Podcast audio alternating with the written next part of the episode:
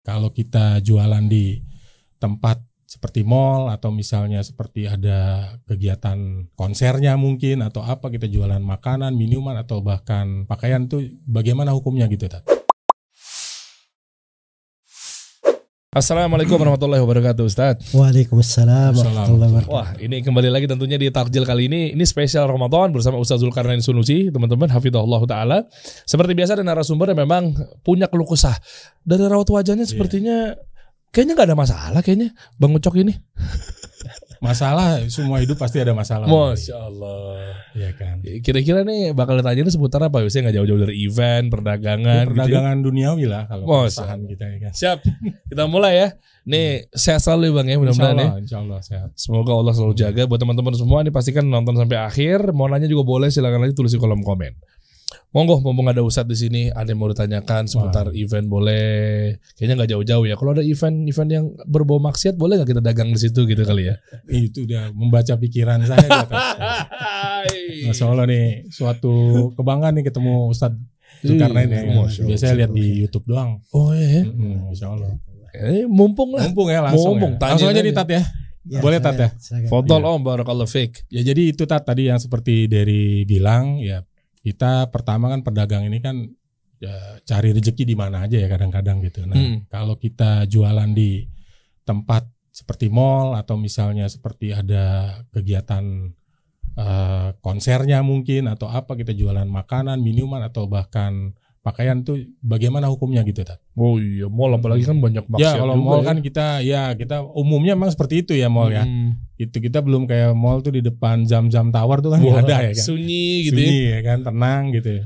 Bawaannya lapar aja ya kan. Iya. gitu ya. Bener-bener. Oh iya, ini ngomong soal zam-zam tower, antum Nah. mancing sih. Waktu Iya. kemarin anda ke sana tuh di tengahnya tuh lobi utama bawah tuh, Iya. yang lantai nol yang langsung ke haram tuh, Mhm. itu lagi ada acara pemerintah Saudi, Ustaz. Biasa kalau kita acara kan, ya udah begitu ya. Nah. Panggungnya ada konsernya, ada live musicnya, ada Nah. set alat band apa segala Iya. macam. Ini sunyi, ada liputan media, belakangnya dibikin backdrop. Oh itu syekh-syekh semua. Masya Allah ya. Tapi kayak nggak ada acara gitu Ustaz.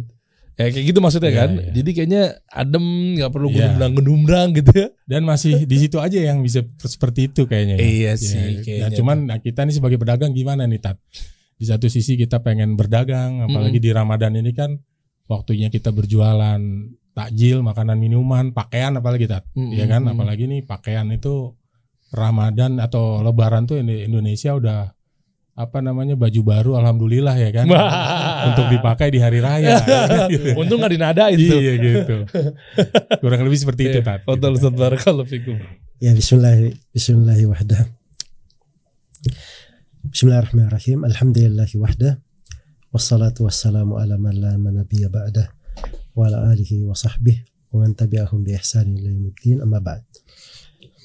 Jadi Masya Allah ya kalau bicara masalah uh, Ramadan itu Hmm. Iya. itu pasti terkait dengan persiapan untuk lebaran Betul, Tat. ya kan untuk tarawih juga kan kita Betul. pergi tarawih perlu pakai hal yang bagus Iya. Nah, itu namanya kegembiraan tuh, masya Allah di tengah umat Islam dan kegembiraan itu ada hal yang disyariatkan. Hmm. karena itu kan dikatakan walisaimi farhatain bagi walisaimi farhatan untuk orang yang berpuasa ada dua kegembiraan. Kegembiraan yang pertama ketika dia berbuka. Hmm. berbuka itu kan gembira. Wah ini masya Allah sudah selesai. Hmm, ada juga hal yang lain di kegembiraan berbuka itu sebenarnya. Banyaknya keutamaan pada saat berbuka. Hmm. Termasuk orang-orang yang dibebaskan dari api neraka di saat berbuka itu kan gembira juga ya kan Oh iya. Hmm. kegembiraan yang kedua kegembiraan ketika berjumpa dengan Allah Subhanahu wa taala Allah.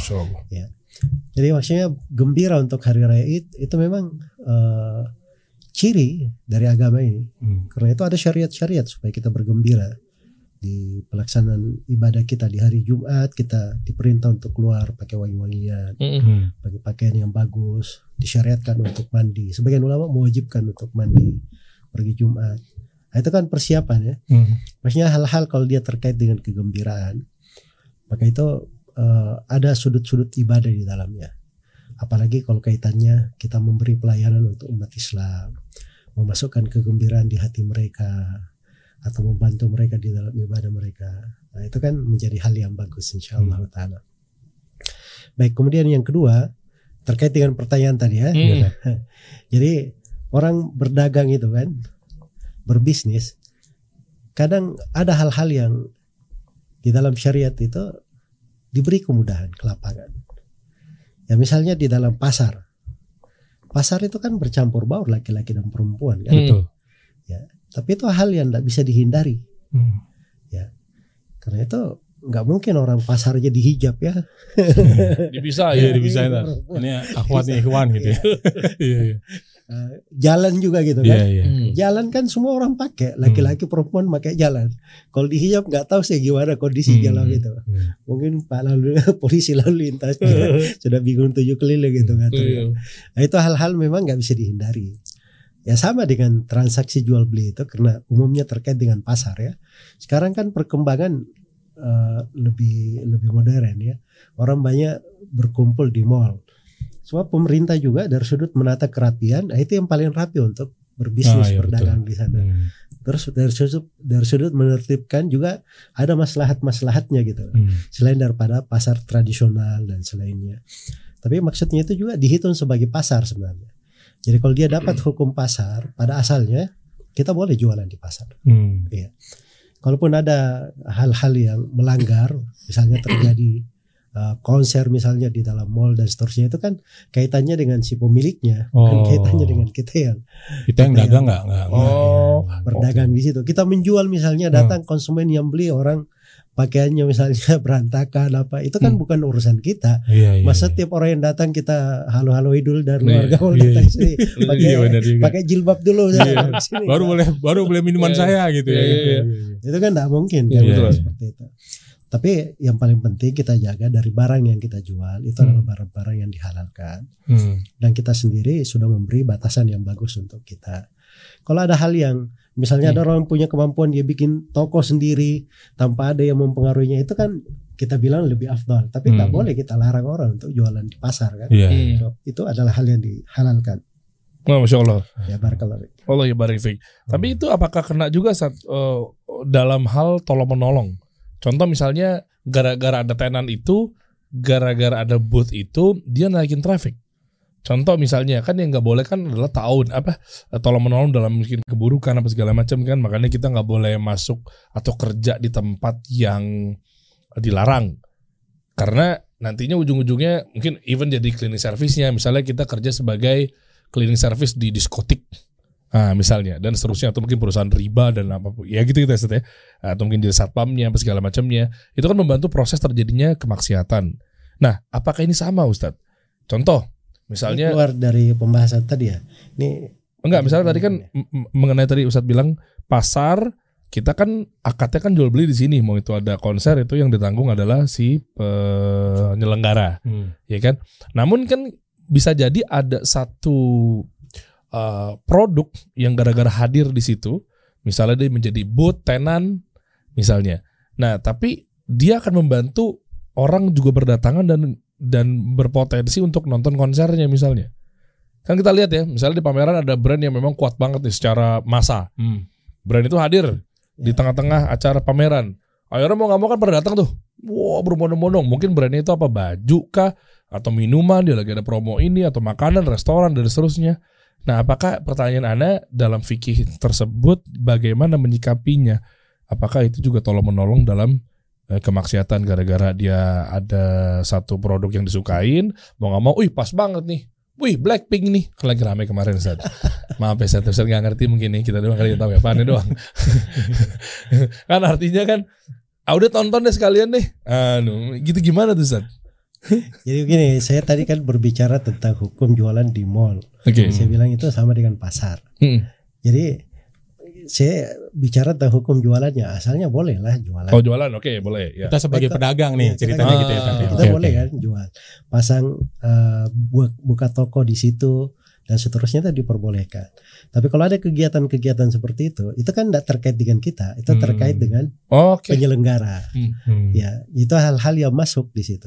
Kalau kita punya eh, apa namanya kuasa atau punya kemampuan untuk memberi nasihat atau misalnya merubah, Nah, itu hal yang bisa kita lakukan. Hmm. Tapi ini kan tidak terkaitan secara langsung dengan hukum berjualannya. Mm-mm. Iya. Oke, Jadi dapat kita sebenarnya nggak dihitung tolong menolong juga sebab itu Iya, juga bukan di luar wilayah kita, apa namanya iya. bukan dalam wilayah kita Hmm. dan bukan kita yang menyelenggarakan sebenarnya, tapi Hmm. pihak dari pemilik pasarnya. Iya. Ya, Si pemilik pasar nih Si pemilik sekarang ya pasar, Tat yang ini. yang menjadi masalah.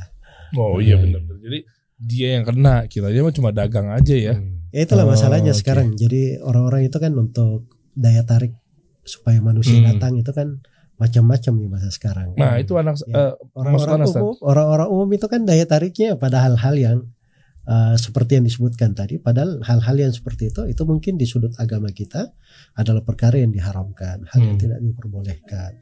Ya, padahal kalau kita cari daya tarik yang lain supaya orang datang, nah itu akan lebih bagus. Hmm. Ya kan banyak sebenarnya Iya.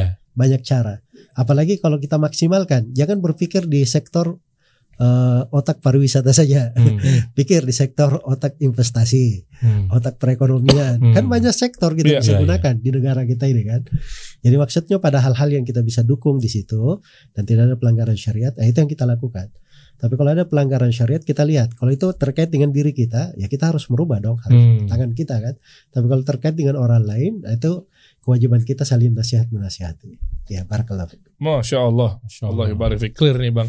Terjawab. Sih Alhamdulillah. kejawab ya. Cuman saya menarik yang tadi Hmm. yang pertama tuh eh, menyambut hari raya itu Tat. Itu memakai itu pakaian yang terbaik apa gimana Tat? Oh apakah harus baru? Eh ya enggak maksud Oh. saya ini soalnya kan itu dalil para pedagang ya. Mhm. Dalil pedagang baju tuh kan. Oh pakai baju baru gitu kan. Nah, Iya. itu sebenarnya gimana sih Tat? Sohi nggak sih dalilnya gitu? Apa emang eh kalau saya dengar kan yang terbaik pada saat hari raya itu kita pakai pakaian yang terbaik gitu. Nah, itu dalilnya seperti apa tuh, Tat? Ya, jadi ada dalil-dalil umum ya. Hmm. Yang pertama terkait dengan bergembira dengan keutamaan dan rahmat Allah. Hmm. Fabima rahmatin minallahi eh, apa namanya? Qul bi fadlillahi wa bi rahmatih fabidzalika falyafrahu. Hmm. Katakanlah dengan keutamaan dan rahmat Allah, hendaknya mereka bergembira. Nah, dari hal yang memang merupakan kegembiraan umat Islam adalah hari raya Idul Fitri dan Idul Adha. Hmm. Karena itu disyariatkan sedekah zakat fitri, Hmm. ya kan? Supaya di hari itu jangan ada yang bersedih, orang semuanya Hmm. bergembira, Masya ada yang menganggap dirinya tidak punya makan, Iya. gitu kan? Ya, dari mana itu diambil dari sudut kegembiraan. Dan kadang eh, sebuah nikmat Allah Subhanahu wa taala kepada seorang hamba, kadang dalam bentuk mensyukuri nikmat itu, dia memakai hal yang mencocoki dia Hmm. ketika mendapatkan nikmat. Kan kita kalau pakai baju baru gembira gitu Hmm, ya kan gitu. Itu menunjukkan kegembiraan juga kan. Dan juga. juga cara umum menunjukkan umat Islam ini luar biasa gitu kan Hmm. mata orang-orang. Ya itu juga hal yang dijaga, dimaksudkan Hmm. di dalam agama kita. Kenapa ada syariat zakat fitri? Sebab itu terlihat di akhir Ramadan itu umat Islam itu mengeluarkan makanan pokok Jor-joran saudara-saudaranya Hmm. itu luar biasa kan orang Hmm. melihat itu kan simbol Allah, kan Masya Allah, iya. simbol yang menunjukkan sesuatu yang meng- apa namanya membuat hati umat itu menjadi sejuk Hmm. semakin rekat semakin tahu mereka ini bahwa mereka ini umat Islam suatu kesatuan Hmm. hal yang besar gitu nah, ini mana-mana agung sebenarnya diinginkan di dalam syariat Islam untuk kebaikan umat Islam itu sendiri Hmm, ya Allah. barakallahu fikum. Masya Allah. Masya Allah. Gimana? Berarti ya kita himbau lah teman-teman berangkat ke Iya. Jacklot dan MMI ya di Ramadan. Ah, ini pas. masuk tuh. Oh iya, soalnya pas lagi Ramadan. Iya Ramadan nih. Jadi beliau ya, ini Allah. lagi bikin event ya, Muslim Market Indonesia. ya. Wow, itu kasih solusi hadir juga Ustadz. Masya Allah. Ada merchandise kasih solusi lagi. Ada, rencana. itu perdana Allah, kasih perdana. solusi bikin merchandise. Hmm. Jadi buat teman-teman hanya bisa didapatkan Di- di, MMI. Masya Allah. Insya Allah. Muslim Market Indonesia Masya di booth kita kita Iya. ramaikan. Ada brand-brand Muslim kita yang lain. Yang kemarin Ustadz Atelier Angelina itu, Good. yang kan Ya. kita undang ke sini juga tuh. Iya. Yang Pak Afif, Iya. yang yang Iya, baju-bajunya yang Insya Allah mau Iya. ada kolaborasi Ustadz mau support buat ekspornya kan. Oh, Masya Allah. Dia belum pernah ekspor tuh. Nah itu hadir juga tuh. Boothnya gede banget. Iya. Nah Paling ini gede dia bootnya itu. Paling gede. Nah buat teman-teman tanggal 5 sampai tanggal 11 April. Insya Allah. ya. Ustadz kalau nggak ada eh, kesibukan nanti anda jemput Ustadz. Oh, iya. Bisa tuh ya. Iya. Nah mau nggak kalau ada yang mau tanya lagi bang? Ya, kedua sih ini tat paling Hmm. kita kan sebagai pengusaha tuh nggak jauh-jauh urusannya modal tat ya, Hmm. ya kan. Hmm. Nah, pertanyaan kita tuh eh, kalau kita dimodalin misalnya kerjasama atau dimodalin oleh non muslim tuh seperti apa gitu tat Hmm. hukumnya tuh seperti apa gitu atau enggak bank misalnya. Eh, kalau bang sih mungkin udah inilah ya kita udah paham lah kita lihat akad ya kan gitu kan. Mhm. Nah, cuman nih akadnya udah sesuai misalnya Hmm. Eh, sesuai dengan eh, syariat gitu Oke. tapi ini yang modalin non Non muslim muslim. itu seperti apa begitu tat Oh, masya Allah. Gitu. Ya pada dasarnya itu di dalam transaksi bersyirikat itu pada dasarnya dibolehkan di dalam agama kita. oh masya allah Ya, jadi dalil-dalil bersyirikat dalam usaha, dalam kehidupan itu terlalu banyak ya di dalam Al-Quran maupun di dalam hadits Rasulullah Sallallahu Alaihi Wasallam. Dan kita diberi eh, apa namanya ketentuan-ketentuan di dalam eh, sy- syariat tersebut. Karena itu boleh seorang itu bekerja sama dengan selain Muslim pun dibolehkan. Hmm. Ya, karena itu Nabi Shallallahu Alaihi Wasallam ada transaksi dengan orang Yahudi kan. Hmm. Beliau ngambil 30 sok oh yang yang baju besi itu ya, baju tadi besinya Oh. diadakan ke beliau. Itu kan ngambil dulu Hmm. 30 Hmm. sok kan. Jadi bentuk transaksi itu ada. Hmm. Jadi kalau misalnya eh, di dalam fikih jual beli itu apakah terkait dengan masalah muamalahnya secara umum dalam sewa menyewa, Hmm. dalam hal kerjasama di sudut yang perlu dua belah pihak atau di sudut yang perlu beberapa pihak. Nah, itu kan banyak penamaan ya di bentuk uh, muamalah. Itu pada dasarnya dibolehkan dan boleh juga masuk di dalamnya non muslim. Hmm. Boleh masuk di dalamnya non muslim sepanjang harta dari non muslim ini bukan dari hal yang diharamkan murni. Hmm. Misalnya itu Oh. harta curian dia pakai. Iya, iya. Kita kan Kalau harta warisan nggak apa-apa ya Tat ya. Ya, Dia warisan Warisan, kan atau lagi. bisnis dia tuh nggak apa-apa. Ya, Cuman memang- kalau kita tahu itu duit haram kita nggak boleh tuh. Tat. Oh, Ya, iya. memang non muslim semua hartanya haram, enggak juga. Oh, Enggak juga, Karena iya. dia usaha usahanya bagus bikin Iya, toko, iya. kios Iya. sama segala Oh, macam iya. kan Iya, jualan. iya. Hasilnya itu kan bisa. Tapi Hmm. kalau misalnya harta orang dia rampok, terus kita tahu itu harta orang yang Hmm. dia mau kasih modal ke kita, itu enggak boleh kita ambil. Iya, kita juga ngeri tat kalau gitu di ngeri diperiksa juga Tat, tadi. Kalau ketangkep ya. Alirannya ya. Iya. Kalau restoran misalnya dia punyanya ternyata restorannya makanannya makanan yang haram atau mungkin dia punya tadi minuman keras restorannya. Nah kalau itu dia menjual hal yang haram ya pasti Udah udah boleh. jelas itu Tat ya. Oke. Harta yang seperti itu nggak boleh kita kerjasama. Hmm. Tapi kalau misalnya hartanya bercampur, ada harta riba, ada harta kita nggak tahu dari mana sumbernya, Hmm. atau harta dia nggak tahu aja muamalah dia gitu. Itu asalnya nggak ada masalah, asalnya. Hmm. Sebab kalau ada masalah pada dasarnya itu dia yang tanggung. Hmm. Misalnya. Tapi kalau yang tadi kan kita bicara hal yang jelas haramnya, kita tahu Hmm. yang jelas ini, Iya, iya. jelas itu lain lagi. Hmm. Ya, Hmm. begitu. Aman aman, masya Allah. Alhamdulillah. Barakallah fiik Ustaz. Iya. Ada lagi kayaknya pedagang banyak banget kayaknya nih kayaknya. Ya, kalau ini keresahan pedagang yang sangat banyak lah ya. Hmm. Karena gini Tat, di Indonesia itu kalau kita sebenarnya kan 10 hari terakhir tuh justru malah kita apa Ngegaspol. Heeh, banyak di masjid, Hmm. banyak ibadah. Hmm. Tapi permasalahannya di Indonesia 10 hari terakhir itu penjualan luar biasa Om Dery. Oh. Sangat luar biasa. Ada Saya- pembenaran atau seperti apa Ya nih? enggak, ini makanya kita Oh. kita pengen gimana ya? Biar tetap datang. kiat-kiat gitu loh Tat. Maksudnya gini Hmm. supaya apalagi kan tim nih kayak kita nih lagi jalan misalnya 10 kota gitu kan. Mm-mm. Tim kan semuanya pada mencar ke mana-mana. Nah kiat-kiat maksudnya saya yakin sih eh, nggak semuanya bisa eh, benar-benar dia 10 hari itu benar-benar lah mungkin dia hatamin Quran atau segala macam. Nah itu kiat-kiatnya seperti apa tuh Tat supaya mereka bisa ibaratnya amalan sedikit tapi dapatnya banyak gitu. Hmm. Karena kan karena kan orang dagang dagang dari jam 10 der sampai jam 10 malam.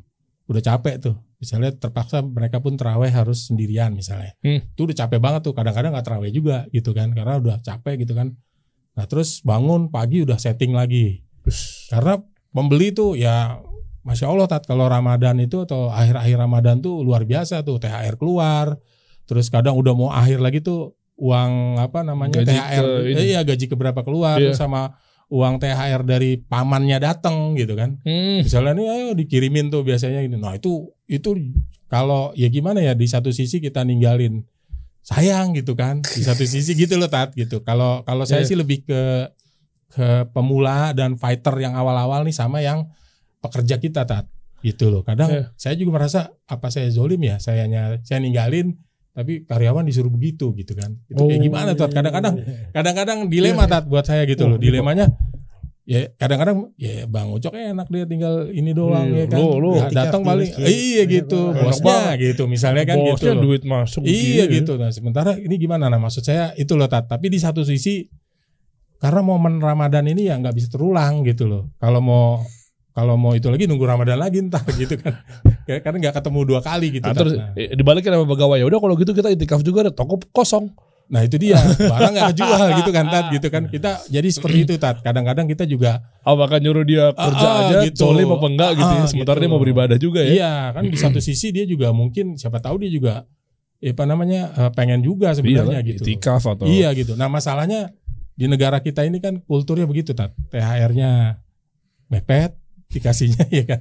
Paling cepat kan dua minggu sebelum Lebaran tuh tat. Ya kan paling Iya. cepat tuh. Terus di akhir-akhir baru orang banyak yang sedekah, Hmm. sedekah gitu. Biasanya karyawan dapat tambahan bonus apa tuh kan di akhir-akhir om. Hmm, iya. Tinggal misalnya nih udah tinggal lima hari lagi, tiga hari lagi mau Lebaran baru dikasih. Nah di situ puncak biasanya tat. Puncak sales lah. Nah itu kayak gimana tuh? Tat? Hmm. Kayak gitu tat. Ya jadi eh, apa ya? Kan dalam Al-Quran Allah berfirman fattakullaha Hmm. mastata'tum. Bertakwalah kepada Allah sesuai dengan kemampuan kan. Masya Allah. Ya. Jadi kita ada beberapa hal yang mungkin perlu dipertimbangkan. ya. Yang pertama dari sudut waktu. Hmm. Karena ada waktu ibadah kadang tidak berulang ya. Hmm. Seperti 10 malam terakhir. Betul, itu dia Itu kan dari tempat lainnya, Hmm. cuman di situ aja gitu kan. Terus ada malam Lailatul Qadar kan.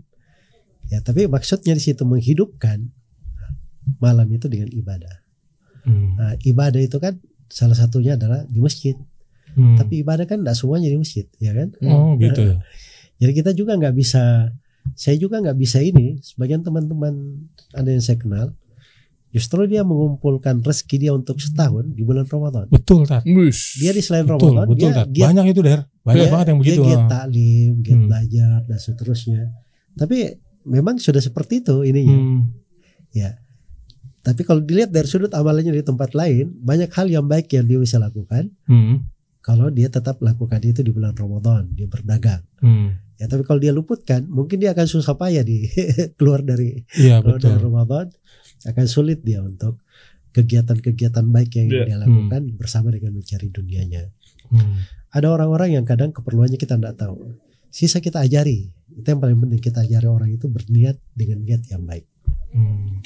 So kadang seorang berbuat baik, eh, berbuat amalan biasa saja, makan dan minum, itu bisa bernilai ibadah, Hmm. ya kan? Apalagi kalau dia misalnya dia berbisnis, dia mencari nafkah, dia niatkan dengannya hal-hal yang baik, misalnya untuk eh, menjaga kecukupan keluarganya, Oh. supaya dia tidak mendadahkan tangannya kepada orang. Masya Allah. tangan di atas lebih baik dari Iya, tangan iya, di iya. bawah, Hmm. ya kan? Itu kan kalau niat-niat itu dihadirkan Hmm, kan bagus dia dapat Masya Allah. kan? Ya betul. Ya, kemudian kita juga menghadirkan niat untuk memberikan khidmat untuk umat Islam. Sebab Hmm, mereka Masya di akhir uh, di di hari rayanya perlu keperluan-keperluan. Hmm. Ya siapa yang punya keperluannya kalau semuanya itikaf semua di masjid misalnya. Iya, gimana Iya, tuh? Iya betul betul. Jadi gitu. Jadi Hmm. maksudnya itu pintu-pintu Allah bukakan. Ya siapa yang Allah beri kesempatan di situ itu keutamaan dan rahmat dari Allah. Hendaknya dia puji. Hmm. Tapi kadang ada orang dia dibukakan di pintu lain. Misalnya dia tetap bisnis ini, tapi dia membawa di hatinya amalan-amalan besar sebenarnya. Ya. Yang sebenarnya ini kadang lebih besar daripada orang yang tikaf di masjid. Hmm. Ya dari hal tersebut. Nah, ini mungkin kadang terjadi. Hmm. Ya, jadi maksudnya pada apa yang Allah mudahkan untuk kita, kita laksanakan, kita jalankan. Tapi ibadah-ibadah di bulan Ramadan itu itu bisa dilaksanakan walaupun seorang itu dalam kesibukan. Nah, Itu yang Hmm. harusnya kita juga hadirkan. Jadi yang Hmm. pertama tadi kita hadirkan niat yang salih, Hmm. selalu menyertakan niat yang baik. Kemudian yang kedua, kita selalu mengingat keutamaan waktu. Ya makanya seorang itu dalam keadaan dia berdagang, jual pun dia anda coba dia satu saja rutinitas. Dia selalu jaga dirinya untuk selalu istighfar. Hmm. Dikir dan istighfar sambil dia berjual. Terus dia dia jaga. 100 kali aja gitu tat ya. Eh, terus dia Sambil dia dagang ya kan lepas. Masya Allah ya. Astagfirullah tidak lepas Hmm. terus misalnya. Itu kan luar biasa sebenarnya. Oh, tuh boleh tuh tat buat gitu kan. teman-teman tuh tat. Iya. Giat-giat Atau- ya tuh. Atau misalnya dia Hmm. sambil baca, sambil jaga dia baca Al-Qur'an. Hmm. Tetap dia baca, dia Hmm. khatamkan. Hmm. Ya mungkin mungkin sam- dengan hal tersebut itu akan akan membuat ada sentuhan-sentuhan di hatinya. Hmm. Dia membuat apa namanya dia Benar. lebih bagus lagi dalam Hmm. hidupnya. Dia di kondisi serba sempit dan terpaksa di sana sini digitar Hmm. dengan berbanyak keuangan, tapi dia masih bisa baca Al-Quran. Itu kan kadang momen itu Hmm. sulit didapatkan dalam Iya. hidup juga kadang kan. Hmm. Jadi mungkin ada hal-hal yang seperti itu. Tapi enggak, enggak kita ragukan ya kalau seorang bisa fokus beribadah, dia mengkhususkan di 10 malam terakhirnya dengan hal yang paling baik dan sebelum ma- 10 malam terakhir dia sudah bersiap dulu untuk menyambut 10 malam terakhir. Nah, itu yang paling bagus dan paling Iya. utama. Tapi keadaan manusia berbeda. betul. Nggak semuanya bisa soalnya bisa. Tat, ya, iya, iya. Makanya Imam Malik itu disurati oleh Fudel bin Iyad Hmm. ya disurati oleh Fudel bin Iyad bagaimana keindahan ibadah dan seterusnya. Sedangkan Imam Malik banyak mengajar. Hmm. Ya. Kata Imam Malik ya Allah sudah tentukan rezeki dan amalan untuk setiap hambanya. Hmm. Mungkin Allah mudahkan untuk saya sekarang mengajar dan Allah mudahkan untuk engkau ibadah. Masya Allah. Bagaimanapun keadaan kita berdua, kita alhamdulillah ada di atas kebaikan. Kalau Masya soal Allah. manusia di atas, Iya, iya, iya. di atas Benar, mengajar benar, kan gitu kan. Allah. Jangan mesti Waduh, paksakan udah. Pada kamu. tenang nih Der. Iya, Alhamdulillah itu. insya Allah ya. Ya, Penting niatnya misalnya- dulu Tat ya, niatnya dulu. Saya ya. misalnya itikaf, alhamdulillah setiap akhir Ramadan kita itikaf. Hmm. Saya ingin paksakan semua orang itikaf, nggak bisa. Oh, sah. Ya barangkali dia punya niat lain, wah keluarganya kalau ini bisa bahaya, Betul, betul. bisa kelaparan. Betul. Kadang menyelamatkan keluarga dalam keadaan seperti itu, itu kadang lebih besar pahalanya dari sebagian. Allah. Masya Allah. Ini banyak yang nggak tahu ya. Iya benar. Yang nggak tahu ya. Itu, itu pada sedih Der. Iya. Benar-benar teman-teman tuh banyak yang sedih gitu kan. Kita dilema lah gitu kan. Hmm. Ini di satu sisi 10 ini tapi kita juga perlu buat eh, apa namanya? Karena ini penjualan kita puncaknya gitu kan, Iya. puncak sale gitu. Tapi Masya itu selalu saya saya Hmm. hadirkan bahwa Ramadan itu Hmm. memang adalah waktu kita menata dari hati kita, Hmm. menata dari ibadah kita. Tetap harus selalu iya. ada hal yang Berarti kalaupun kita- dia cuman misalnya pulang nih tat dari pameran sampai rumah jam 10 11 dia cuman witir doang satu itu juga dia dengan terpaksa mudah-mudahan ini tat ya. Ya, insya Allah itu Hmm. sudah sudah bagus dengan Hmm. Dengan dia dia melakukan dia eh, tambah ijtihad ibadah. Hmm, hmm. Jadi jangan dia eh, oh ini saya sudah capek kalau gitu nggak ada masalah saya tidur saja. Enggak. Diambil sedikit waktu. Kalau Hmm. dia nggak sanggup membaca dari dari hafalannya, dia ambil mushaf, dia Hmm, baca sambil betul, sholat untuk betul. menyelesaikan sholatnya. Hmm. Supaya dia ada rutinitas Masya terus Allah, berkembang. Allah. Mungkin kalau dia komitmen dengan itu, waktunya yang sedikit untuk istirahat Hmm, itu hmm. akan lebih berberkah daripada waktu yang banyak. Hmm. Masya Allah. Itu kunci sendiri itu. Ditambah dia memang ber- ibaratnya eh, berdagang itu kan juga Iya. bagian jihad juga ya gitu ya Tat ya. Ya, itu tergantung niatnya tadi. Tergantung niatnya tadi. Makanya ya, tadi Tat, saya ya. bilang selalu menyertakan niat-niat yang baik di situ. Dan ingat kalau niat itu bukan dilafazkan saat ya. Tapi niat itu dalam hati lah Ya, Tat. dalam ya. hati. Itulah, kita itu manajemen di dalam hati itu Hmm. selalu kita perbaiki. Hmm. Iya. Selalu kita tata, selalu kita rawat. Kita di hati kita saja bersyukur dengan nikmat Allah itu sudah pahala besar Masya itu. Kita tidak bisa Masya nilai itu. Masya. Kita dalam hati kita saja kita tidak mau mengganggu orang lain Hmm. itu sudah pahala besar. Kita dalam hati kita ada tanggung jawab saja untuk Hmm. keluarga kita. Nah, itu kan menyadari kewajiban namanya. Itu kan Masya sudah Allah. sudah besar itu. Iya. Ya barakallahu fiik. Masya Allah, Allah Allah. Komplit Iya, iya. semuanya. Jadi teman-teman di Muslim Iya. atau Indonesia dan lainnya juga udah nggak ngawang lagi nih. Iya, iya. Udah tahu arahnya, Hmm, hmm. ke mana pulangnya. Yang penting diniatin memang buat ibadah semuanya ya. Itu itu iya kadang kita juga salah niat juga sih ya. bablas-bablas saja. Mungkin Nah. terakhir satu lagi kalau misalnya masih ada, kalau nggak kita Eh, sudahi. Cukup sih Om Dery. Cukup ya. Ya itu yang paling banyak kita apa pertanyakan lah gitu di Iya, iya. pedagang di ini rata-rata ya. Ya mudah-mudahan nanti Muslim market Indonesia Insya Allah, insya Allah. rame yang datang Amin, tanggal 5 insya insya Allah. Makasih Insya Allah. solusi juga kita full di Siap, sana. siap, Ada banyak Allah. tenan-tenannya ya. Iya. Nah Bang Ujok tadi udah nanya apa pun itu buat teman-teman yang mau nanya silakan tulis aja di kolom komentar. Mungkin insya Allah nanti berikutnya kita akan eh, tanyakan ke Ustadz kira-kira bagaimana hukumnya ini Iya. itu. Jazakallah khair Ustaz. Wah, Ya, Masya Allah nih. Kayak Iya, Jazakallah khair Bang ya. Iya, sama-sama Om Dery. Iya, Waalaikumsalam. Iya. Siap-siap nih kita mau siap-siap ke Ah, MNI iya, kan? siap. Wah, Iya. langsung tuh. Gitu. Ah. Target berapa pengunjung? Insya Allah 100 ribu lah target kita Insya Allah. Mudah-mudahan tercapai tahun Itu nggak dipisah kan laki sama perempuannya? Masuknya doang. Oh masuk ya. Masuknya aja. Yang Cuman uh, bootnya itu emang kalau akhwat nanti areanya akhwat, Heeh. ikhwan ikhwan. Tapi tidak menutup kemungkinan kalau ini bisa lah gitu. Hmm, Kayak gitu. Kita berusaha. semaksimal berusaha mungkin. semaksimal Iya. mungkin dan Anda juga berusaha juga Siap. nggak foto-foto lagi bareng sama sempat viral ditegur sama Ustadz satu-satunya Ustadz yang datang ke kantor Masya Allah. ini maksudnya apa dari Wah, Sansul. Insya Allah. Insya Allah. Kecolongan nggak tahu ya. Iya, Tentang- iya. Kirain tentang pasar boleh bebas tat gitu ya. tetap jaga ya Tat ya. Artinya kita kita tetap jaga Ah, foto yang ya. lagi rame gak yang ada foto sama sama akhwat juga? Oh gitu. Anda nggak tahu mana tuh? Ada, cuma Oh, kan iya. padahal tuh ada istrinya sama suaminya juga. Oh, cuma gitu. depan-depanan gitu, bareng-bareng cowok cewek. Iya. Gitu. Kalau buat pribadi sih nggak apa-apa kali Tat ya. Sama siapa pribadi sama Ya, siapa? sama istri antum gitu. Oh iya, kira sama istri orang. gitu. Syukuran bang ya. Ya, ya, terima kasih banyak Tat ya. Ya, jazakallah khair, ya.